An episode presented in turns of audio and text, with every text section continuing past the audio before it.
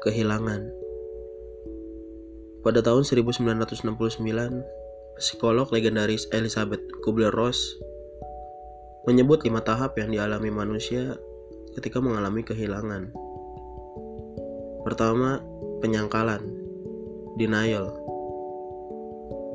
Tahap pertama adalah penyangkalan. Ketika pertama kali menyadari kehilangan, kita akan suka menerima kenyataan itu dan berpikir, ini tidak benar-benar terjadi. Kita menyangkalnya. Penyangkalan biasanya merupakan pertahanan sementara untuk diri sendiri. Yang kedua, marah, anger. Ketika berada pada tahapan kedua, individu akan menyadari bahwa ia tidak dapat senantiasa menyangkal. Oleh karena kemarahan, orang tersebut akan sangat sulit untuk diperhatikan oleh karena perasaan marah dan iri hati yang tertukar. Begitu kita sering mengumpat dalam hati, mencari kesalahan pada orang lain atau pada sebab lain. Tiga, menawar, bergaining. Tahapan ketiga melibatkan harapan supaya individu dapat sedemikian rupa menghambat atau menunda kematian atau kehilangan. Biasanya, kesepakatan untuk perpanjangan hidup dibuat kepada kekuasaan yang lebih tinggi dalam bentuk pertukaran atas gaya hidup yang berubah.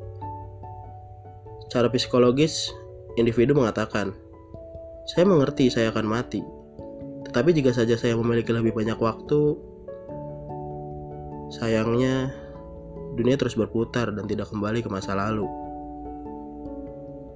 Sejenislah sama yang mohon-mohon minta balikan atau menyesalkan kenapa tidak dari dulu membangun hubungan yang lebih baik. 4. Depresi Depression pada tahapan keempat, penderita akan menghabiskan banyak waktu untuk menangis dan berduka. Proses ini memberikan kesempatan kepada pasien sekarat untuk memutus hubungan dengan sesuatu yang dicintai atau disayanginya. Tidak disarankan untuk mencoba menghibur individu yang berada pada tahapan ini. Ini merupakan waktu penting untuk berduka yang harus dilalui. Kelima, penerimaan, acceptance. Tahap terakhir adalah ketika kita akhirnya bisa menerima kenyataan perpisahan itu.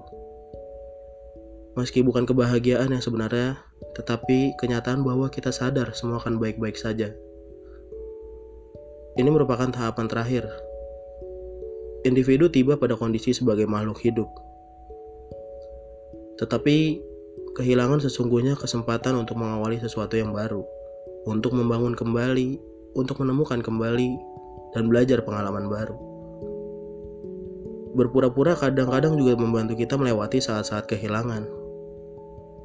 Tersenyum pada orang asing dan tertawa meski menurut kita tidak lucu, terkadang berhasil mengembalikan kebahagiaan. Lakukanlah semuanya hanya untuk bersenang-senang. Melanjutkan hidup bukanlah bentuk pengkhianatan. Kita tidak bisa hidup untuk seseorang yang tidak lagi bersama kita aktif dalam Instagram pun seakan jadi suatu pengalihan bagi saya. Ah, tapi percuma. Menurut artikel ini, semakin keras seseorang melawan kenyataan itu, maka semakin lama ia berada dalam tahap paling awal, denial. Seringkali, individu akan mengalami beberapa tahapan secara berulang-ulang.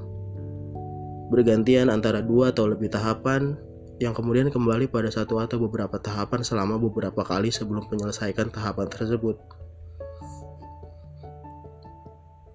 Secara signifikan, mereka yang mengalami tahapan-tahapan ini seharusnya tidak memaksakan proses.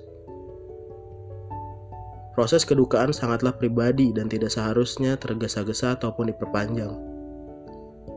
Ia selayaknya sadar bahwa tahapan-tahapan tersebut akan lewat dengan sendirinya dan pada akhirnya tahapan penerimaan akan dicapai. Gua Iqbal, sekian dan selamat malam.